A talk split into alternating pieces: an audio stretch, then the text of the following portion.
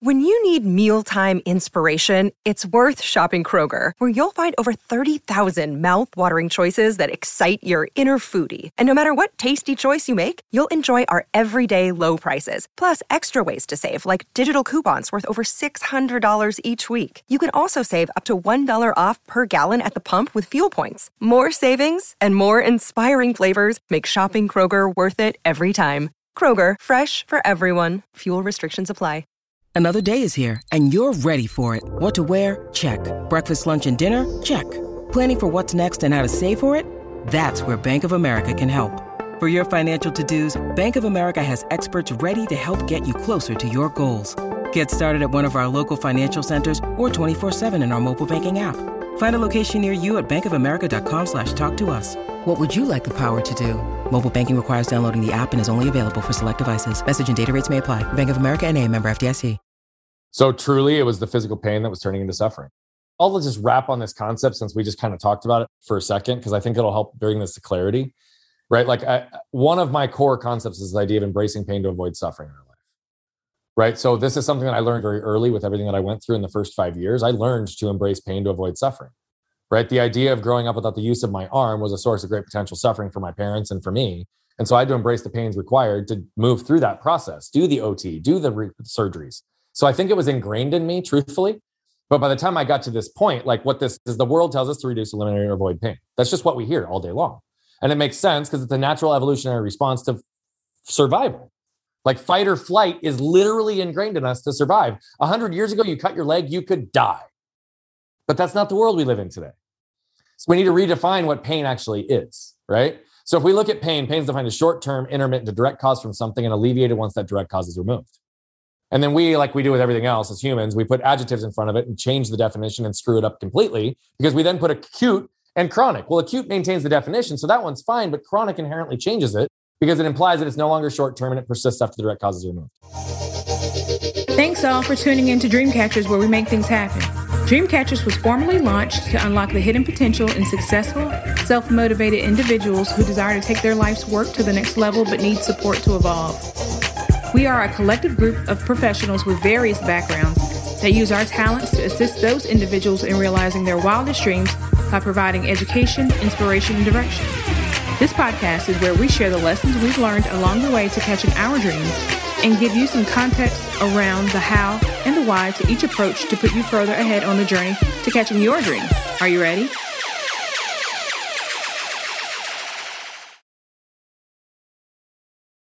Hey, everybody, and welcome to the Dreamcatchers podcast. I'm your host, Jerome.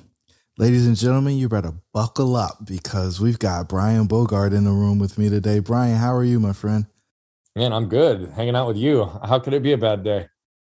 Look, man, I've been following, lurking in the interwebs, and I've seen you pop up in a bunch of different places here lately. You're talking about some really cool projects that I'm really curious about. But we do things really unconventional here. Listeners are going to love what you have to say. How can they get in contact with you? If they're social media folks, they can follow me at Bogert Brian on pretty much any of the platforms, or you can always go to brianbogert.com.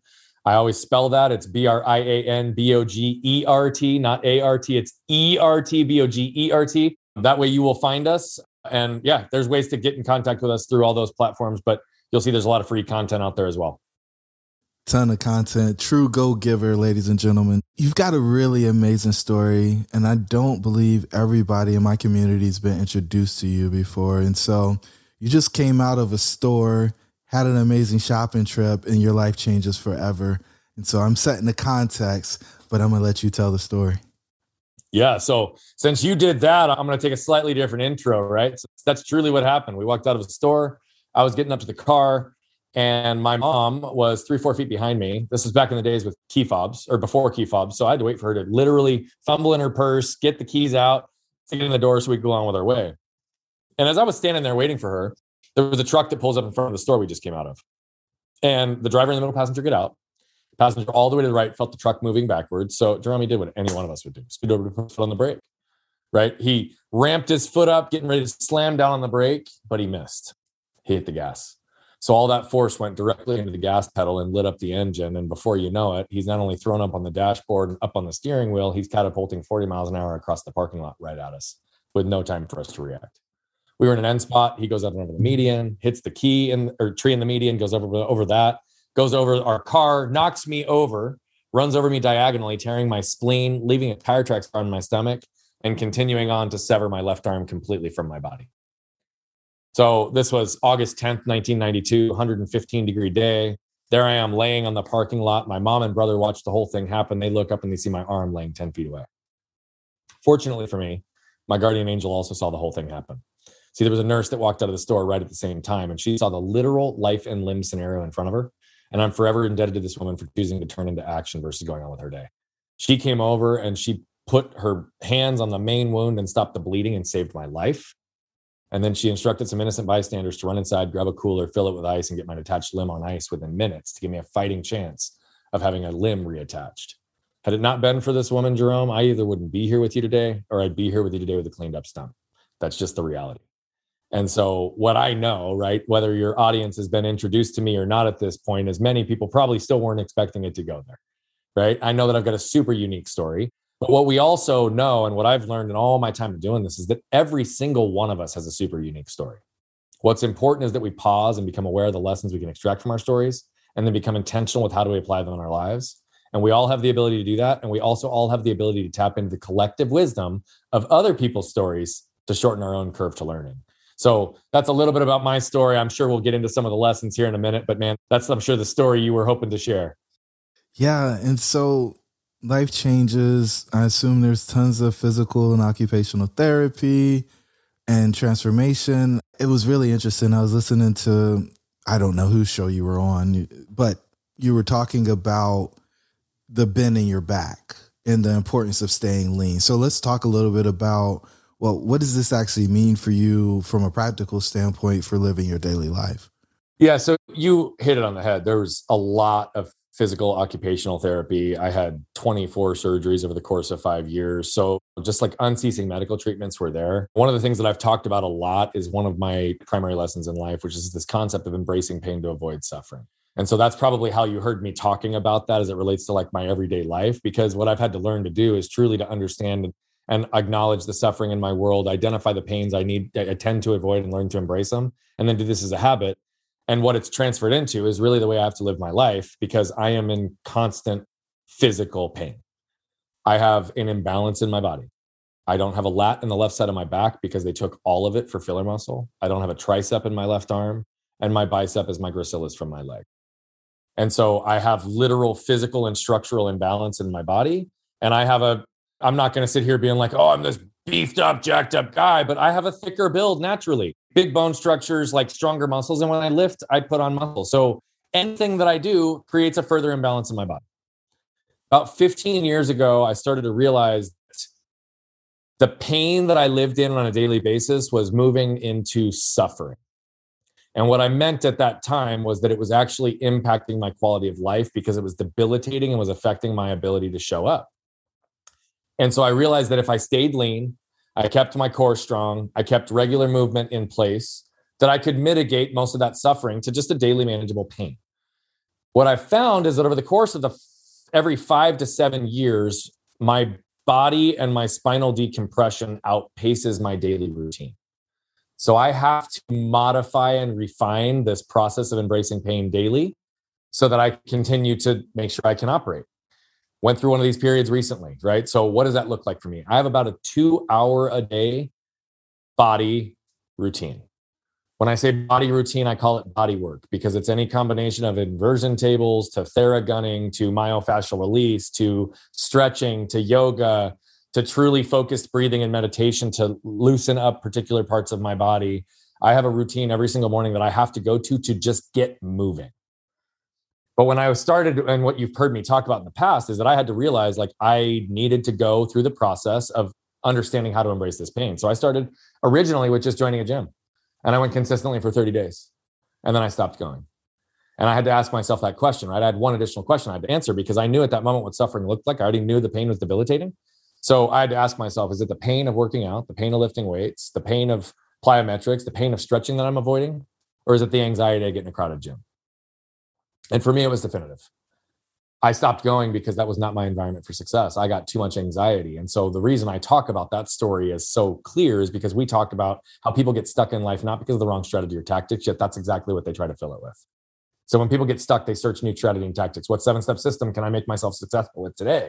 How do I follow your three step platform to make sure that I can become a brand that's recognizable? Right? Like all these things that at the end of the day, like really are just way complicated and don't work in like a rinse and repeat format because what works for Jerome isn't what's going to work for Brian. And so in this case, I had to ask myself that question because what I know is that it's not strategy and tactics. Although those are important in life and they are going to get us so far, that's not what keeps us stuck. What keeps us stuck is typically a combination of emotional triggers, behavioral patterns, and environmental conditioning. And so what that was truly is the anxiety was an envi- it was an emotional trigger that was based on the environment and the pattern that I had led forward in my life. And so the only way to break free of that pattern was for me to truly understand that so I could move through it. Breaking the pattern, the pattern interrupts. So what happened that forced you or caused you to actually take the point of reflection when you stopped going to the gym? Because usually when we're avoiding pain, we just continue to avoid it until something snatches us out of that mm-hmm. avoidant behavior. So, what was it for you? Was it just the pain? So, truly, it was the physical pain that was turning into suffering. I'll just wrap on this concept since we just kind of talked about it for a second, because I think it'll help bring this to clarity, right? Like, I, one of my core concepts is the idea of embracing pain to avoid suffering in our life, right? So, this is something that I learned very early with everything that I went through in the first five years. I learned to embrace pain to avoid suffering right? The idea of growing up without the use of my arm was a source of great potential suffering for my parents and for me. And so I had to embrace the pains required to move through that process, do the OT, do the re- surgeries. So I think it was ingrained in me, truthfully. But by the time I got to this point, like what this is, the world tells us to reduce, eliminate, or avoid pain. That's just what we hear all day long. And it makes sense because it's a natural evolutionary response to survival. Like fight or flight is literally ingrained in us to survive. A hundred years ago, you cut your leg, you could die. But that's not the world we live in today. Right. So we need to redefine what pain actually is, right? So if we look at pain, pain is defined as short term, intermittent, a direct cause from something and alleviated once that direct cause is removed. And then we, like we do with everything else as humans, we put adjectives in front of it and change the definition and screw it up completely because we then put acute and chronic. Well, acute maintains the definition, so that one's fine, but chronic inherently changes it because it implies that it's no longer short term and it persists after the direct cause is removed. So let's stop calling that chronic pain. Let's call it what it really is suffering. Now, we don't want to admit that suffering exists, particularly when it's a direct result of our choices. And the thing about suffering is often it creeps up on us because we adapt to it slowly over time, sometimes until its effects are irreversible. So the answer to this question is truly, I understand why pain gets attention because it hurts. It's real time, it's there. It gets our attention. So we have to focus on the pain or avoid it, whereas suffering creeps up on us. Now, the first step in understanding this concept is to understand that we need to acknowledge the suffering we wish to avoid. I told you I already was experiencing suffering. It was debilitating. My quality of life was gone. So, what caused me to ask that additional question was I knew what would happen if I didn't embrace different pains to get this suffering under control. I believe, brother, like we all must choose our pain or our suffering will choose us. So, as I look at it, I want influence and control over my destiny, which means I get to have active choice in what that looks like. Okay. So, you're a take control, control guy.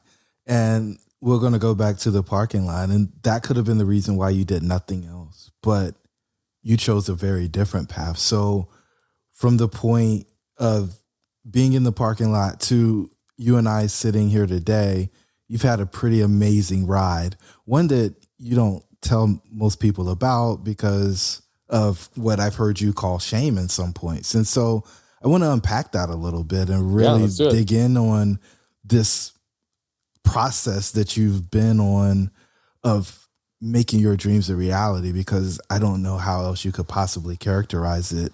That's I you just gave me chills. I haven't ever characterized it in that description, but obviously I'm here on your show, so it makes sense that making your dreams a reality is the way you'd coin it.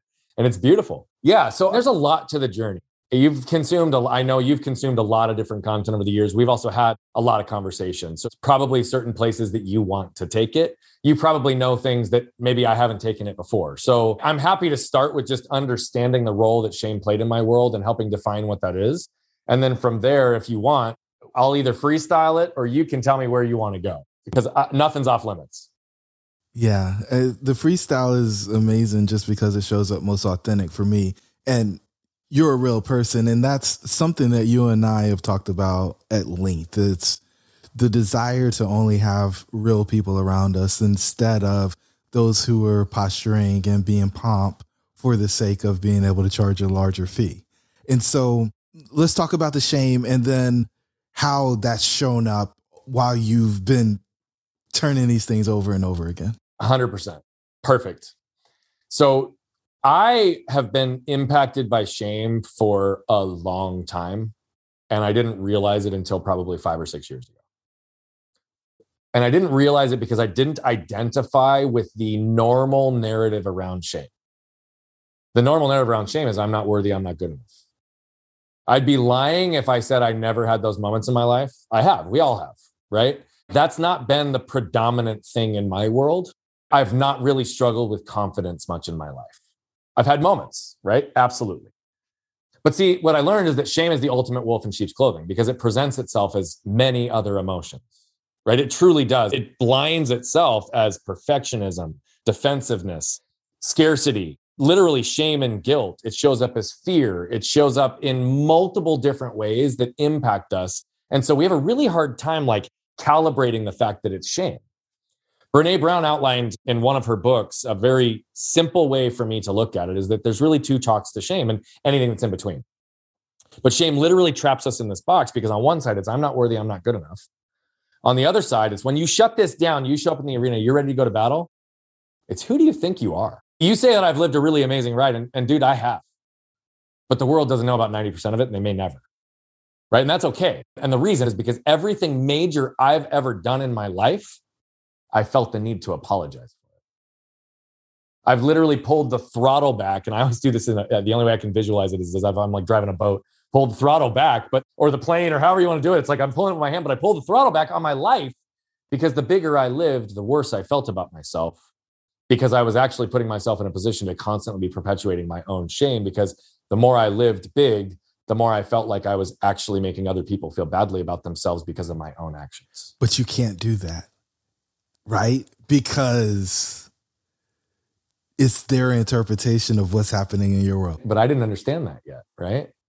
and i'd like created like this whole narrative in my life that was just so focused on protecting myself because when i'm seven eight nine ten years old imagine this and this is one of my roots of shame my other roots of shame i don't talk about those are mine and i don't need to share them i know i've done the work but one of them is just this every time i would walk around as a kid 7 8 9 10 11 12 years old in a sling and parents or adults would ask me what happened to your arm right? They're expecting, oh, I fell off a jungle gym or I crashed my bike or some like broken arm story.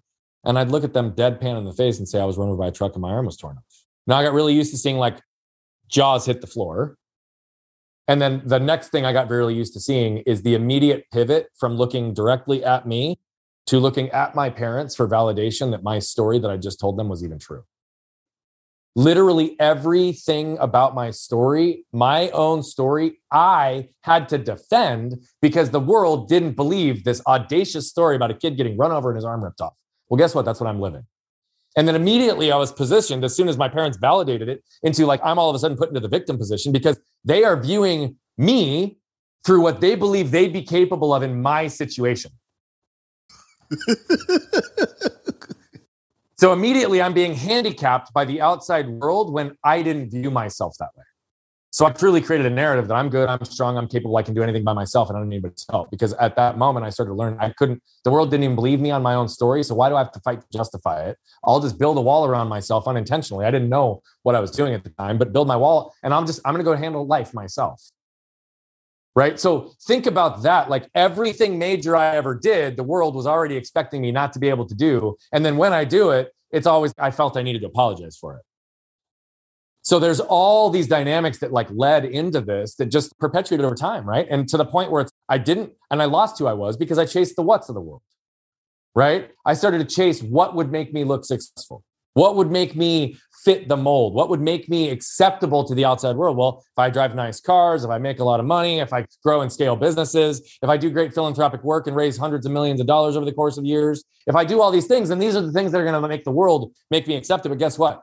The more I chased the what's of the world, what house, what car, what amount of money, what amount of success, the more I lost who I was. the more I lost who I was, who I authentically was on the inside, because I allowed the shoulds of the world to shape who I was at that moment. And it wasn't until I woke up one day in my late 20s, having scaled a successful business, running in circles with people making multiple six figures, seven figures, eight figures in some cases, and realizing that all of us were miserable because we lost Whoa. who we were. Whoa. They were miserable. We, Oh, you yeah. said we were miserable. Oh, yeah. Big time. How can that possibly be? You have everything, Yeah. Brian. Because when you chase the what's, you lose who you are. And nothing in this world matters if it doesn't start with who you are. And so at the end of the day, right, the basic hierarchy and the way I view my world is are you clear on who you are? Are you clear on who you're doing this for? And are you clear on who you're trying to impact? If we overly simplify into focusing on who, then what we realize is that when we focus on who we are and those things, then all the what's in our world become a manifestation of who we are. Wait, Not the other way around. That's, that's selfish, right? Focus It's on actually the least selfish thing we can do. But that's the narratives of the world, right? Narratives of the world are like, don't focus on yourself. Don't pay attention. Shove that emotion down. Nobody gives a shit how you feel, No- right? Nobody. When I shut off physical pain, I shut off emotional pain for 30 years and I didn't realize it. Almost 30 years of my life, I was numb unintentionally because the demands of my environment exceeded my ability to cope. So what happened? I shut off for survival focused on human connection, vulnerability, and authenticity, which is the glue that binds human connection. Guess what? Human connection without emotion isn't really human connection. So I'm chasing all these things again, truly from a strategic and tactical standpoint. But again, emotion was missing. That's really the key component that binds all of us. But think about it. We all, as human experience, desire four basic things, at least in the way I see it. Okay. We all desire to feel safe. We all desire to feel protected. Those are not the same things. We all desire to feel seen and understood. And we all desire to feel connected. These first three are critical for the fourth to even exist, for us to connect, which we all desire. If we don't feel safe, protected, seen, and understood, we never let our walls down enough to actually allow ourselves to connect in an authentic way. But what do the narratives of the world tell us? You should do this, you shouldn't do that, you should be this, you shouldn't be that. You should chase that amount of money, you shouldn't chase that amount of money, you should drive that car. you should not drive that car. You should date that woman or male, you shouldn't date those. No, definitely don't let don't date those. You should live in that zip code, but definitely not the one right next to it. Right. And so all we do literally is we get funneled from the time that we're our most authentic, burning, bright, burning light of who we are as kids, parents, teachers, coaches, employers, the world literally funnels us down this path based on should till at some point we're fucking trapped and just an empty vessel of who we once were. And so it's not until we start shedding the layers that the world has put on top of us that we start to align and actually recognize that who we are is actually good enough. Who we are is actually perfect. And we need to remind ourselves who we were before the world told us who to be. And so, so much of what I'm focused on right now is the fact that for the last period of time, we've been in the era of what? We've been in the era of profit. We've lost sight of what's truly important. We've lost sight of the fact that everything we do on this planet involves people. But it's all about fucking profit. If we drive profit, then we're good. That's how we live a good world. You know what? Profit is damn important. I'm never going to ever shame making a ton of money, growing successful businesses, but not at the expense of people. I won't do it. And so we're in a process of really helping people recognize that it's it's not what's and profits that are bad, it's about where they rank in priority. So I want to close out the era of what? The era of profit. And I want to usher in the era of who? The era of people so that we can focus on who before what and people before profits. Again, I didn't say not what, not profits. I said before. Before. Because if we focus there, the other two are just inevitable. What's up, tribe? It's your host, Jerome. I just want to let you know that we put together a free 15 point checklist for exiting the matrix. Jump on over to dreamshouldbereal.com in order to pick your free copy up. Let's get back to the show. Outcome. It's imminent.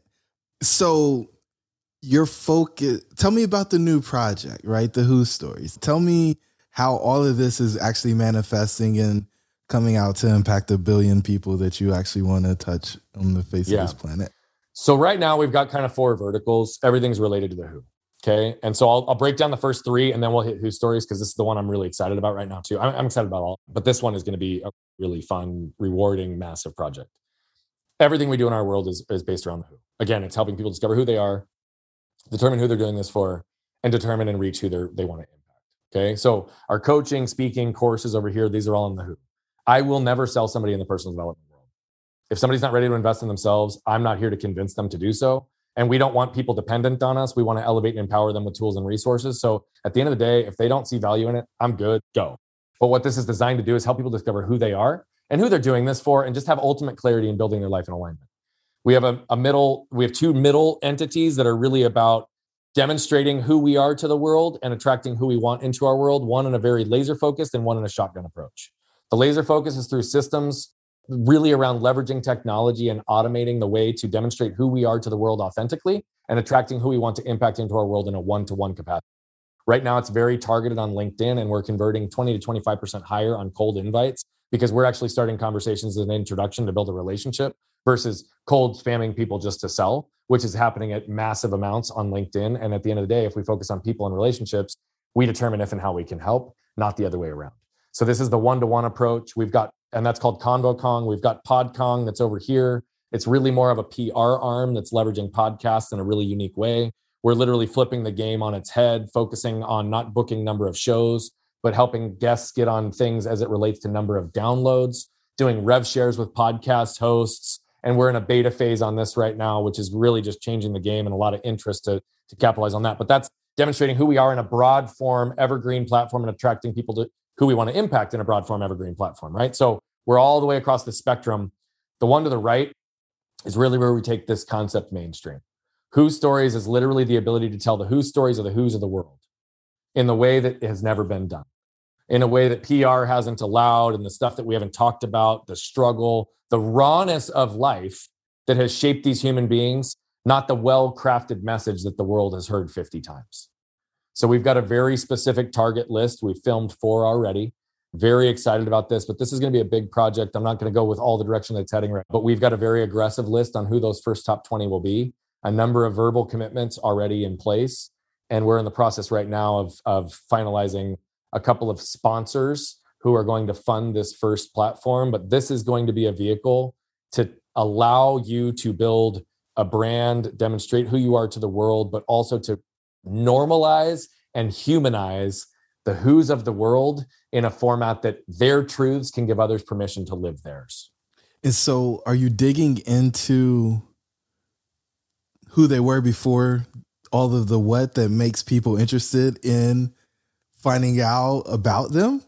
we're digging into things like shame, like abandonment, like abuse, like alcoholism, like damage created in their lives that the world never saw, despite the fact that they were up at the top, right? There are things that the world never sees that shape who these people are. And when we can literally bring down the armor, because what we're able to create through our whole experience that leads weeks into the actual filming and a 48 hour experience that's designed to really move them. By the time they sit on that couch magic has happened every time someone sits down. Because they're ready to tell their story. Because here's the thing we even look at it from a suffering perspective. I believe the root of all suffering is rooted in a couple of things. The things that are left unsaid. The things that we don't feel we have the permission or the words to say. The things we don't know how to articulate or the things that are left undone. So, why this becomes such a transformational experience is the last person who sat on the couch said that they've been waiting for this moment to be able to tell the world the truth for a decade. But they didn't have a platform that they trusted that wasn't going to be using it in a manipulative way to tear them down, but to use their story as a platform to build them up. At the end of the day, on, on suffering, yeah, it's the things that are left unsaid the things that we don't feel we have permission to say or the words to say, the things that we don't know even how to articulate because we don't know what we're feeling, or the things that are left undone. The root all of, most them. suffering is rooted in yeah. all four. That's my belief. I'm with you completely. And I, I needed you to say it again because I wanted to make sure that the dots that I connected were accurate. And so when we feel trapped, we're in suffering. And that's literally what those four things are. We are trapped. We can't finish it. We are here held hostage in this place, and there is no way for us to get out. And because of that, we suffer. And I'm sorry, I cut you off mid sentence, but literally, that right there is going to free somebody because they are sitting there trying to figure out how to get out of it. And sometimes it's just say it, right? Think about it in anything in life, right? Like I'll give two examples real time so that people can see this is true in everything in life. You have a disagreement with a spouse, right? And if you focus on being detached so that you can focus on getting it right versus being right, recognize that whatever interaction happened with your spouse probably hit on emotional triggers for both of you that caused both of your walls to go up, that triggered some deeper emotion that created this pattern of conversation between the two of you. When in reality, like you might feel this tension because you believe intellectually, based on your prior experiences, that your partner or spouse is operating this way because of X reason and it just eats it. You've got resentment and fear and anger bubbling up inside of you. And, and if you don't talk about it, not from a place to create damage and tear this person down, but if you don't talk about like your feelings, guess what? More suffering exists, more divide between these two, and the more those patterns get perpetuated, and you're separated further and further apart because of one thing that was left unsaid, just to get clarification on what were you actually asking me? Right. So, for example, my own shame would show up in my house, and my wife would ask a question like, Hey, do you have plans to hang out with the kids this weekend? Totally innocent, neutral question, but my shame used to hear that through a shame filter. Being a husband and father is one of my most important roles on this planet. So when I hear a question like that, I my shame gets triggered, which makes me defensive, which makes me a little bit angry because what I heard her say is, "You haven't done enough to be a good husband and father recently." So I react and list the 10 things that I've done in the last 4 days to demonstrate I'm a good husband and father, when in reality, that had nothing to do with what she was asking. So had I taken a moment, hey, I'm feeling a little triggered by what you asked. Are you implying that I haven't been around enough? Or are you just simply asking if like we've got plans to do something this weekend? Again, that, that was left unsaid, but instead I reacted and then I made her pull, pull further away because I pushed her away. Look at that in a professional setting, right? Same thing is true. You get into a conflict, maybe about a revenue split with a business partner. And, and it could have been a completely innocent thing because you've got this conflict. You perceive you're getting screwed over and you don't actually talk about it and actually go to your partner and say, Hey, I thought we had this agreement. How come you're, you know, taking a larger percentage happened on this deal? Can we talk about it? I felt like we were here. Then you have an opportunity to resolve, refine, better understand, gather perspectives, gather variables to better understand are my emotions valid or am I reacting on something that's not there? And oh, by the way, they may have already entered into the system to be a 50 50 split, but in your head, you're somewhat different.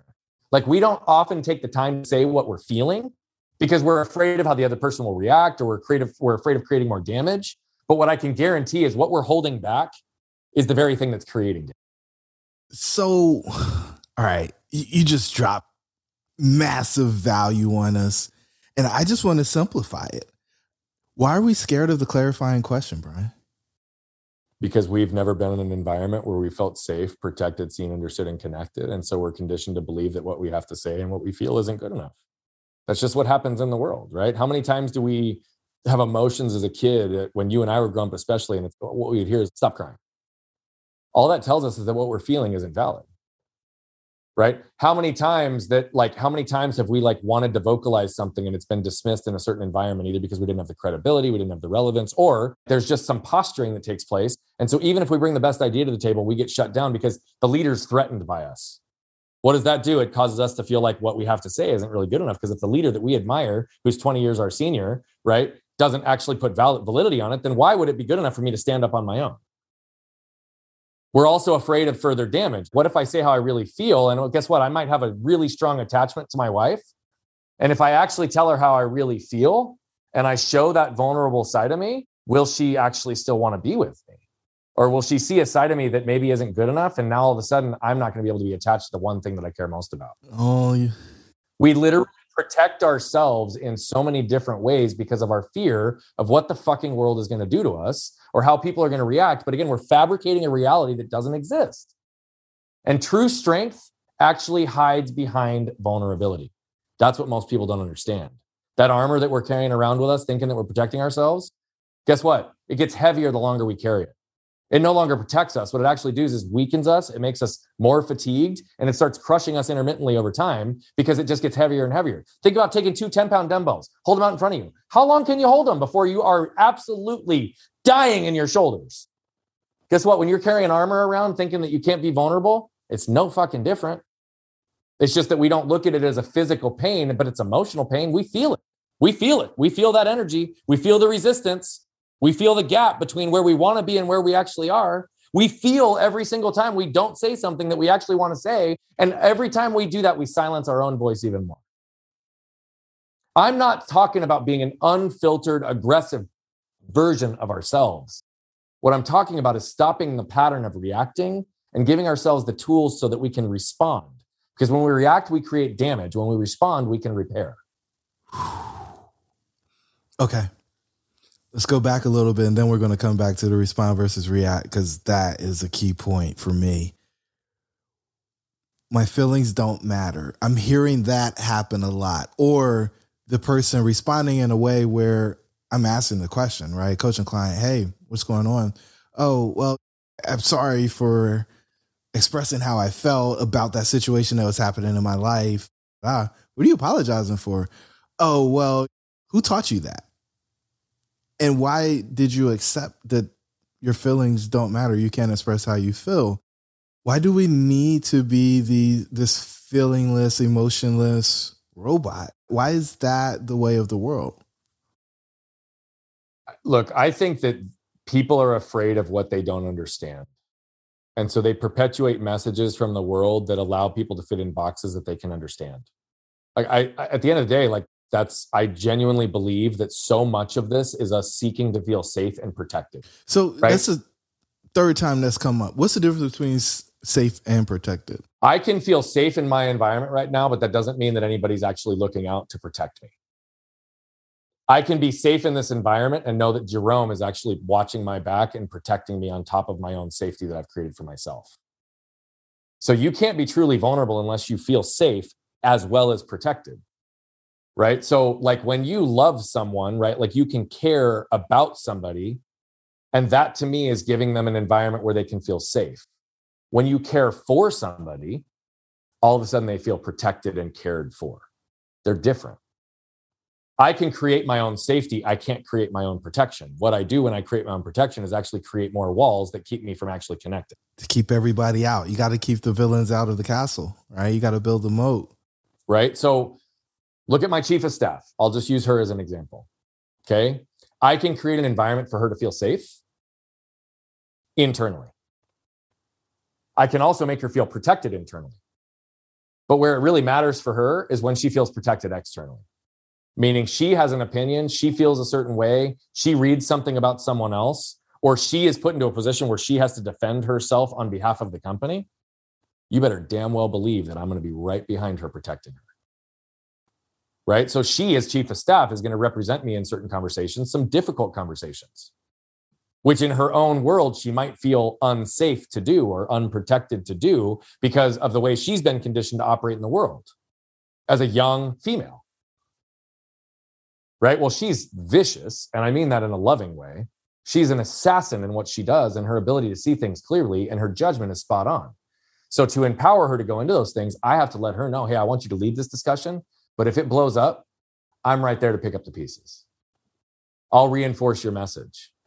Now she doesn't have to worry about am I safe? Am I protected? She knows that I've got her back no matter what. So she now no longer has to worry about representing the company in a certain way and how that might appear from a failure standpoint because she knows I've got her back. So she not only feels safe internally and externally, but she also feels protected because she knows I've got her back. So for the person that doesn't have that through natural relationships, what do you say to them? I think it's a matter of asking yourself the question first Are you creating an environment for those around you for them to feel safe and protected, seen and understood and connected? Because I think so often it begins and ends with you. And so, for the people who feel like they don't have that in their world, ask if you're providing that into your world and into the world of the people that you care about. And if you're not, then that's the first place to start because you can change the patterns based on the variable of you showing up differently. The equation looks different. So if you just assume life is equal, like x plus y equals z, the relationship is x plus y. X is me, Y is my wife, Z is the outcome of our relationship together. Right? Guess what? If X changes, that equation no longer works. So the only way to equalize the equation is the other person starts to actually turn into that, which only happens over time, consistency, and trust. But for me to unpack the fact that recently I discovered that I was angry for a very long time and didn't even see it because it was buried so deep it could barely be excavated. I had to recognize that a lot of the triggers that bothered me about where I got triggered with my wife were actually spawned by me showing up with an energy and an edge. So all of a sudden, when mine goes away, her patterning and still conditions, guess what? Our equation doesn't work anymore. I've got to eat it for three or four months because I was the one in the root that caused so much of the patterning in the first place. So I've got to eat it and suck up my ego and recognize that all of this truly started with me 10, 12, 14 years ago. Not all of it, but a lot of her reactions were caused by me. So when I change, she's going to change, but expect the same response. I have to give it space and time so that her walls start to come down so that we then neutralize and equalize each other so that x plus y actually equals z still. Like we yeah. overcomplicate this stuff. Well, I don't know if we do. I think we're just unaware, right? So, well, I, I changed, that's by the way a fact. I love. Yes, you're right. I changed, so I want the world to change immediately because I think it's a mirror, but it's not actually a mirror per se. Even though a lot of people talk about the world as your mirror, there's lag. So, I'm going that's to this new brilliant. place. You see me going to that new place, but you've got anecdotal data, that's not what you should expect from me from a predictability standpoint. And so it's really hard for you to trust what you see because it's different from spot on. what you know. You're spot on. And so what happens in that is you can easily revert back into old cycles if you don't remain in a place of conscious awareness. Because what will happen in those cases is intellectually we understand that someone has evolved and changed, but emotionally we're still experiencing it the same way. Because when we get triggered, it makes us hold on to this narrative and belief that, oh, when Brian shows up this way, he's going to react. Or when I say this to Brian, he's going to react, which means I'm going to change my behavior because I'm expecting a reaction. Intellectually, I know that over the last five months, he's chosen to respond and there hasn't been damage created. But emotionally, I'm feeling triggered right now. And the hardest gap to close is the 18 inches between our intellect and our emotion, our mind and our heart. That 18 inch journey from our head to our heart that's genuinely one of the hardest things to close. But when we feel resistance and energy drain, it's often because of a misalignment between our intellectual and emotional narratives. I'm not telling you which one is true, but what I'm telling you is that the peak performers on the planet are the ones that understand where they're initially hardwired to receive things intellectually or emotionally first, and then to pay attention from an awareness standpoint on what their intellectual and emotional narrative are, and then balance and regulate between the two to understand which one is true in this moment. And so when they're bracing for it, they're they're creating safety ah, weird, right? Isn't that funny how that all comes full circle? Trying to protect themselves so they can feel safe.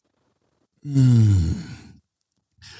Brian, I, I, could go on for another hour, brother, but I think we're we're gonna have to split into another episode. I always wrap up the podcast with a few questions, but I'm just gonna ask you the last one. What's the one thing you want the listeners to take away from this conversation? Who you are is perfect. That's it if everybody could just understand that who they are is literally perfect, that doesn't mean that what you do, how you've shown up has been perfect, but who you already are, your most authentic self is perfect, meaning your thoughts, your feelings, your actions, your reactions, the way you operate in the world, your own worldview, the way that you see and feel things from a sensory perspective, from an interactive perspective is perfect because it's you. And there's only one of you. Why would you break that? Ladies and gentlemen, Brian has just given you I think the key that unlocks everything that you want in life. Your ability to go in and really reflect and to one, see who you are, define who you're going to be is the difference between what you have and what you want. If there's something that isn't there for you, your dreams should be real. Until the next time, we'll talk soon.